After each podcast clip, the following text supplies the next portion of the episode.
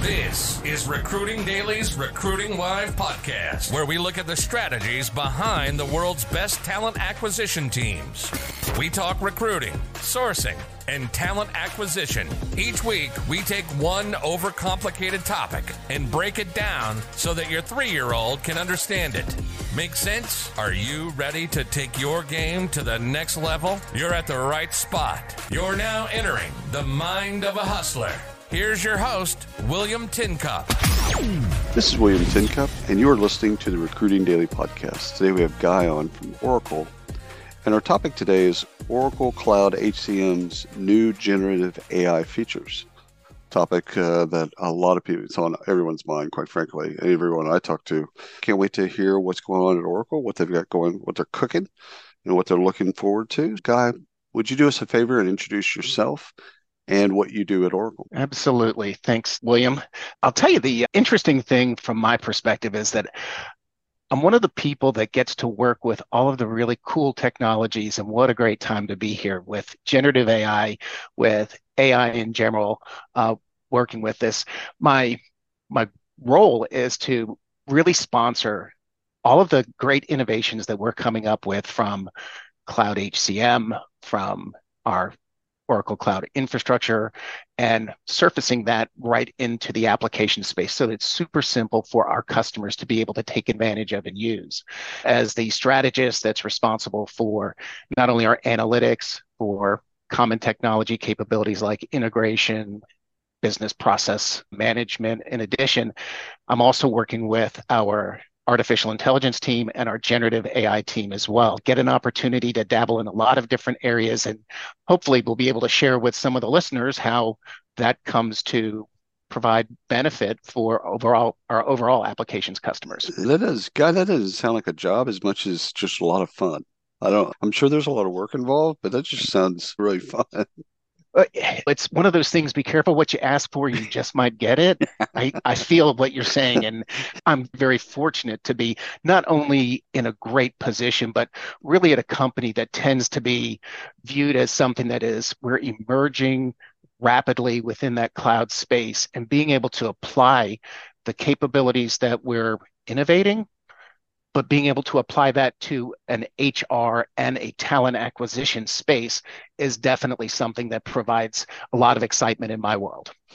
So I'm assuming that you know y'all have been working on AI and generative AI far longer than your clients have probably been asking for it, right? So like y'all have been in the lab cooking up different things, and then ChatGPT gets launched, OpenAI people start to play around with it a little bit more, and then maybe more practitioners raise their hand and go, "Hey, how does this apply to you know what we do?" Um, it, am I right about that? Yes, because when you think about AI, AI has its roots back in operations research. Right. It's a lot of really, we can go back and take a look from remote, the robotic process automation craze that we were really emerging from three years ago. We can go beyond that one and look at some OR type capabilities and really dig in there. But from our work within the cloud, the first recollection I have of actually AI surfacing up was with our deployment of advanced controls within the application oh, for for both ERP and yeah. for HCM. And to see how that has really helped us get our feet wet from introducing customers to what is this thing called artificial intelligence and what could it mean to you? And then gaining their trust has been right. that's always been the thing that i look at is that everything ai sounds a little bit too automagic for me.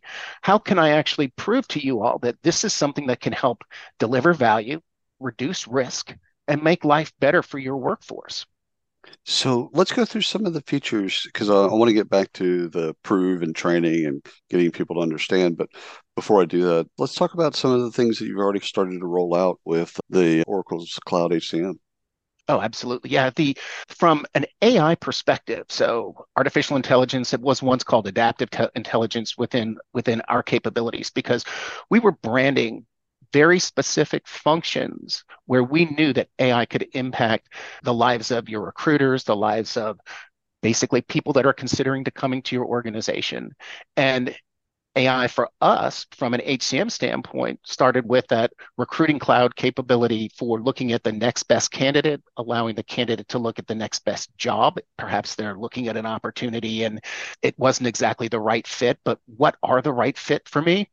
And then being able to look at how can we reduce that time to hire? How can we not only complement the fact that we're speeding the type of the or the acquisition of the candidate and the process, but we're also looking and identifying the best fit candidate. So we may be able to hire fast, but once we got them here, we realized they weren't the right person. Right. So we took that approach of saying, how do we not only make sure that we're being able to do things where we have an adequate supply of resources available, but then we're also looking at are they the right people culturally? Are they the right people from uh, a, a, a local position? Do they mm-hmm. have the right history? And based upon the trends that we've been able to recognize, that they are going to be the best fit for your organization. And that's where we started from an AI standpoint. And what we're seeing now is that this leads into skills and skills ontologies, but most recently is really one of those things that we talk about with that whole generative AI that you mentioned just a little bit earlier. So the first one, I'm glad that you broke that down because a lot of people were trying, especially with matching when it first came out, is let's speed everything up, which is great. Candidates want to go faster, hiring teams want to go faster, so speed's great. But I think we're to a phase now where speed is still important, but quality is, oh, yeah. if not just as important, might be more important. And so you've now that qualitative layer where you you're again, as you said, it's chemistry and uh, potentiality and skills and the desires of the candidate, desires of the team, all the all kinds of different things, ways of looking at it. How did that tell us how that came to be? Is that is that something that the recruiting folks, your recruiting team, and and the folks that work on the recruiting product kind of said, "Hey, this is what we need. This is what we're seeing," or is it? I'm always curious about how things get developed. Is it a customer that kind of raises their hand and says, "Hey, we have this problem," or is it someone internal, or is a cadre of those things? I, I will say it's a cadre of those things because it's the the mix is really where things become different, and within what we've done from the recruiting perspective, obviously we have a group of what I would call selfishly the most talented group of talent acquisition developers that are around. And they've got a very strong history of working in the industry. But then the other thing that we've noticed is that we also are working in a in an environment, in a marketplace where our customers are extremely talented and they know what they want and they understand innovation and what's possible and they bring to us the ideas and it's a blending of the so the cadre comment that you made william has ended up being we end up having the skilled technologists coming together with the people with a particular need and then they're looking for common outcomes. And in this situation when we started looking at blending in just artificial intelligence trending of information things that are likely to, to occur and bringing that to the fore with our analysis of seemingly very large talent pools and trying to resolve very specific issues around time to hire, around quality of hire, around even finding alternates because we have great resources that is something that we've been able to harness. And then, of course, get the validation from people that are in practice using these capabilities every day to prove that they're working, to address potentially even some of the issues that are coming around from applying automation to something that is as personal of where am I going to work? Where am I going to be happiest? It's interesting because that applies both pre-hire for candidates, but also same logic kind of applies with employees and internal mobility. I, love that you went there. Absolutely, because that is the logical extension of where is my best next hire? And the reality we jokingly, not maybe jokingly, but we say, look left, look right, because the chances are that best resource is probably at either the right or the left of you. Yeah. And and and it is someone that's a known quantity. And in fact, what we've been able to find by applying AI and being able to do the follow-up behind the recommendations and the matching that's made that we're finding that those people that are vetted that are existing and known quantities tend to be better hires and better resources because they have more known quantities about them. So there are going to be less variability associated with those internal hires, whether they're transfers or they are people that are growing into a position. And that has led us into areas of how do I make myself known as someone that is interested in this particular career path? How do I help improve my value to the company? And one of those things that we've led into was not only the career pathing aspect of what artificial intelligence has enabled, but then we're also looking at how do I also help improve those what are seemingly mundane tasks or things that may not be the most enjoyable part of my job is describing how well I did today or describing a goal and how that goal actually is going to help me achieve my overall business objectives for my annual objectives. Those are all things that we have found that are part of the same process and uh, that AI is really helping coordinate our efforts in a in an effort to make sure that we have the right people in the right place that are providing the right level of service to ultimately our customers. What's funny is it, it reminds me of JIT just in time, things I learned in business school, more on the manufacturing and operations side uh, back then, but we're talking about talent in much the same way interesting that you would bring that up because when you talk about JIT and we get back into just in time and you start looking at supply chain type yep. capabilities and replenishment capabilities and then the whole order management, it is a balance of supply yeah. and demand balancing. Yeah. It, it, it, it's how can I use known quantities to achieve the appropriate balance and those balance can have many different variables, but it is very similar.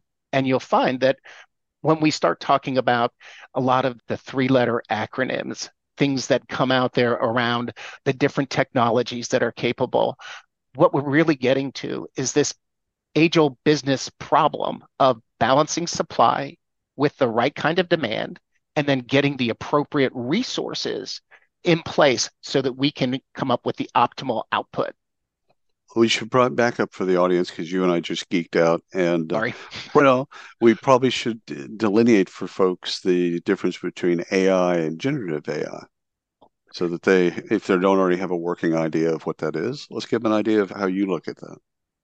Absolutely. So AI, and it, it's a great question and a very valid question, and don't ever have anyone uh, feel like they're asking a question that they should already know the answer to because the reality is the definition continues to change. When we, it's a, I, I, you basically, it's yes, I, I, I kid you not, William, because as we look at this, I know that coming into this role, I absolutely had an appreciation for what was going on within the world of AI and looking at what was possible.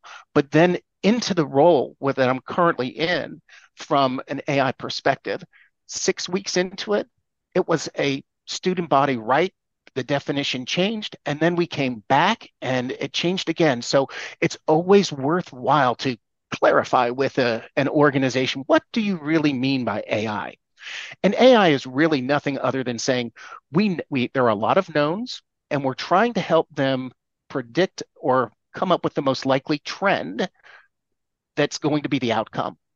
And then in between that is the ability for us to influence the way that those decisions are made and that's the one that always gets people a little bit nervous because mm-hmm. yeah anything from a mathematics standpoint if we know to put the right kinds of inputs we can influence the outcomes but the understanding that and what the risks are from an ai perspective I think that we've all been comfortable enough with forecasts. We've been comfortable enough with ordering enough material so that we have enough of these products on the shelf for our customers when they come through the front door that we're comfortable with that. But when we start applying it to something that could potentially be a manipulated outcome people begin to get a little bit nervous. So from an ai standpoint we're really just trying to say what are the likely outcomes based upon the things that are known? Now that's different than what we're talking about from a generative ai because in general when we're talking about generative AI, this is going to be something that is more of a narrative. It's not just an answer or a specific recommendation. It becomes an ex- an explanation. It might have some dependencies associated with it. And by the way, I'm referring to this from a an assisted authoring type capability where we're getting suggestions or even a narrative associated with something, or maybe even summarization. Hey, could, someone just spent a half an hour telling you about themselves on a job application. Can I get something that goes over the top of that and summarizes the best three sentences that describes who Guy Waterman is? That's really what we're looking at from a generative AI story is that we're trying to tell a story. And then what we're seeing is that having those capabilities frees people up so that they can even become more creative and then focus their resources, their talents, their efforts in an area that's ultimately going to help show that they are the better candidate for the job, that they're a better fit for the job, that they may actually have other talents that may be unbeknownst to them, but maybe of value to your organization as well. Two things that I usually, when people ask me that question or something similar, I said, listen, with generative AI, write in pencil. That's because don't carve things in stone because and and don't rewrite things in pen. Just keep it in pencil for the next decade or so and maybe in our lifetimes we'll get to a place where we actually understand what it is. The other is i talk about calibration or recalibration. With both ai and generative ai it's like understanding that these are algorithms and algorithms there's guardrails to these algorithms and they don't always do exactly what we want them to. There are some sometimes when they veer off a little bit which is fine. Yeah. it's understanding that's a calibration issue. Like we have to understand that this needs to be calibrated slash recalibrated and I that it helps. I've, i know that I know it's helped people when I've talked about it like that. So listen, first of all, I get it. The ground beneath you is moving as you're walking across it.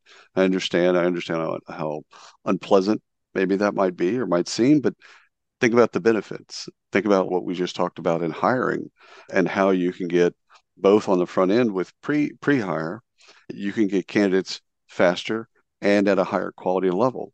And you're going to save a bunch of time that was wasted doing other things that you just shouldn't do. Like once they see that, okay, you know what, I need to get comfortable with being uncomfortable. Yeah, okay. Once they once they, I, you can see it sometimes even mm-hmm. at conferences, you can just you can see that once they're over that kind of emotional hurdle, they're like, okay, you know what, I get it, I get it. It's like the beginning of the internet. For for those of us around long enough to remember the beginning of the internet, it was weird for a while. like people don't remember that now. Things are, I say, normalized, but back then, the late '90s, it was not normal. Nothing was normal, and so I did want to ask you. I've sure. A lot of people have talked about generative AI and in the sense of like it being a passenger or a co-pilot of sorts. Do you yeah, see not, it that not, not to use a product name or anything, right? Yeah.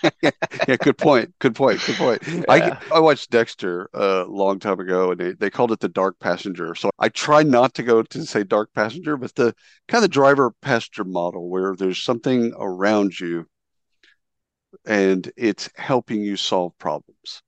Yeah, like you said, take this three thousand word document. Give me the three paragraphs that I actually need to pay attention to that that's something first of all that's super helpful but also you've got to be able to ask it the right questions. Yeah. Two things on that one to respond to your answer and then add on to that last point if i may. One every day in the last 120 days i get multiple emails and phone calls and communications coming from many different sources saying what is what does generative AI mean to me? And what does it mean to Oracle? And what does it mean to my future? So the uncertainty is definitely rampant. I do believe, William, that people are believe people do see the potential for improvement and for the ability to do good with this capability, with these technologies, with the assistance that this can provide. People understand the value. It's inherent and it has been so long since the appearance of value or the understanding of what this represents to us has really been that apparent. And I go back to probably 20 years ago. The last time that I saw this level of, of excitement was around the time when wireless internet became generally available, even with the old PCMCIA mm-hmm. cards that were yep. sliding into credit card size cards. But that people were talking about. Can you imagine what it's like to always be on? with yeah. not having to have to dial up and all of that. Can you imagine how great that's good? And some people couldn't, but now I have a, a, generation of workers that that's all they've known. And how is their life different? And that's what's become, I think, different from be aware that the world beneath your feet are shifting. The world is shifting. The ground is shifting. And that people are are actually uncomfortable with the fact that's happening. I right. liken it back to that 20 years ago yep. when we saw people were uncomfortable with this always being on and what are you going to monitor to today people that actually embraced the always on culture and the fact that there are things that we never anticipated with streaming entertainment or with the ability to come in and start up a meeting when I'm um you know driving down the road and I'm all I'm connecting with is a with is a mobile phone and I'm getting video and I'm getting voice and I'm getting answers to questions that I need. And I think that's what's happening and that's what we're seeing with generative AI is that people don't necessarily have to look at this and say this is a risk to my particular job or to my well-being because what you're doing is freeing me up from the mundane tasks things that I gr- granted you might be able to, as a generative AI engine, come up with a more descriptive and accurate job description or summary of what we're looking at, or even better recommendations. But the reality is, what I've tied around those things, what I've done to connect that description to this individual, to this opportunity, that's what's innately human. And there's nothing artificial about that. We all are going to be needed to be able to make those connections that up to this point, we're not able to do from an automated standpoint, but I think that will represent a tremendous amount of value. And quite honestly, the next generation will be looking at us saying, "Oh, we we remember when people worried about that."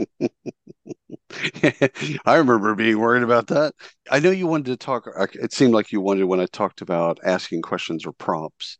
Oh yeah. Um, do we do you feel like, especially being being Oracle, do you feel like we have you have a responsibility with your customers or prospects even that kind of teach them how to ask questions or how to ask prompts?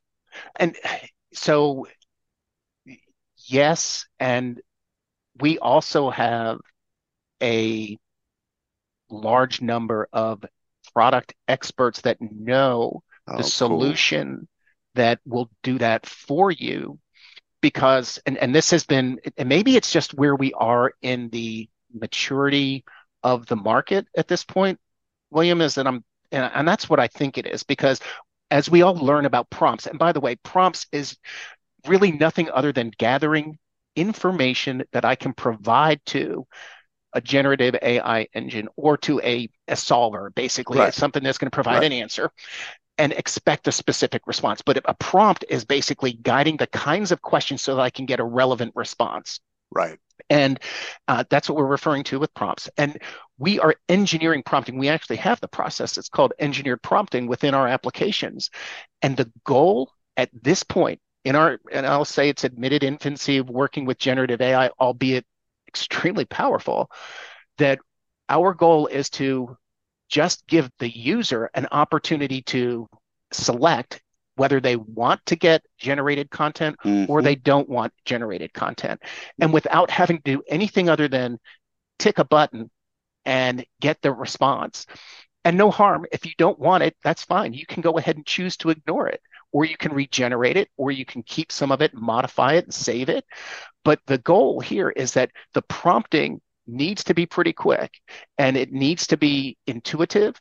Uh, and, and I, I use this as an example with some folks is that mobile applications, and I'm a bit of a, a mobile person from way back when, but this one always blew me away. And this is what's at risk with generative AI and with talent acquisition, and particularly with people that are in these high stress type positions, making decisions about who you're going to hire and are they a good hire but how long does the average individual give a mobile application once downloaded to work? and it's less than five seconds. and then get, and, and how many times do they not even go back if it doesn't work? I, I really appreciate you taking on this topic because this is a, a critical nature to the success of generative AI within enterprise applications is that we all have one shot to make this work one shot to mess this up if you wanted to look at the counterpart part of that. But we have one opportunity to prove out that this is of value to you and that, hey, this could actually work and that I am willing to continue to invest in this. And that's where we are with generative AI at this point. It is a critical point. It is so early and it's strange to say that it's critical yet and it's still as young as it is. But there is a lot of value that exists here. And I yeah. believe that people look at it and say, I like what I'm seeing it's easy enough for me to use. I'm willing to go one step further, and that's exactly where we're focused with recruiting cloud capabilities, with harnessing the right kind of technologies, with making sure that the response times are there, and to make sure that you're not getting crazy responses to what you thought was a pretty logical question it's interesting. Uh, I talked to somebody earlier this week, and they said, "Listen, we just did a kind of a small a report, and basically one of the things we've learned is about eighty percent of the practitioners we surveyed are using some form, probably OpenAI or, or something like that. They're using some mm-hmm. form of of popularized, uh, and eighty percent of them are terrified so on one level, I think and it mirrors everything that you said. It's there's excitement at the same time that there's this huge excitement. People see the world in a different way. Mm-hmm. There also there's an anxiety that's there as well. So it's mitigating that anxiety, teaching, training, helping people understand. Hey, it might not be perfect the first time, etc. Let's train you. Make sure you get that that answer that you want that's tailored to exactly what you're seeking out you might, might not get there first. Like when i first started talking about artificial intelligence i'm like we can call it artificial but we shouldn't call it intelligent. Because none of this stuff's intelligent to start with. It'll get there it'll get there fast and it'll get there over time but none of it's intelligent. But um guy we've got to talk about every three months because I just want a window into what you're doing and sure. what you're seeing. And thank you so much for coming on the podcast. Hey, I, I appreciate it. And, and I'll tell you what, in the next three months, I can tell you what's next on the horizon as well, because I think that we looked at these things. And today we talked a lot about text generation, we talked about a lot of content generation. Uh, hopefully, if you'll have me back, we'll give you an opportunity to see really what's coming and what is truly possible. And we'll have some tangible uh, results to share with you at that point. Awesome. Awesome. Thanks. Have a great day. And thanks for everyone listening. Until next time. You've been listening to the Recruiting Live podcast by Recruiting Daily. Check out the latest industry podcasts, webinars, articles, and news at recruitingdaily.com.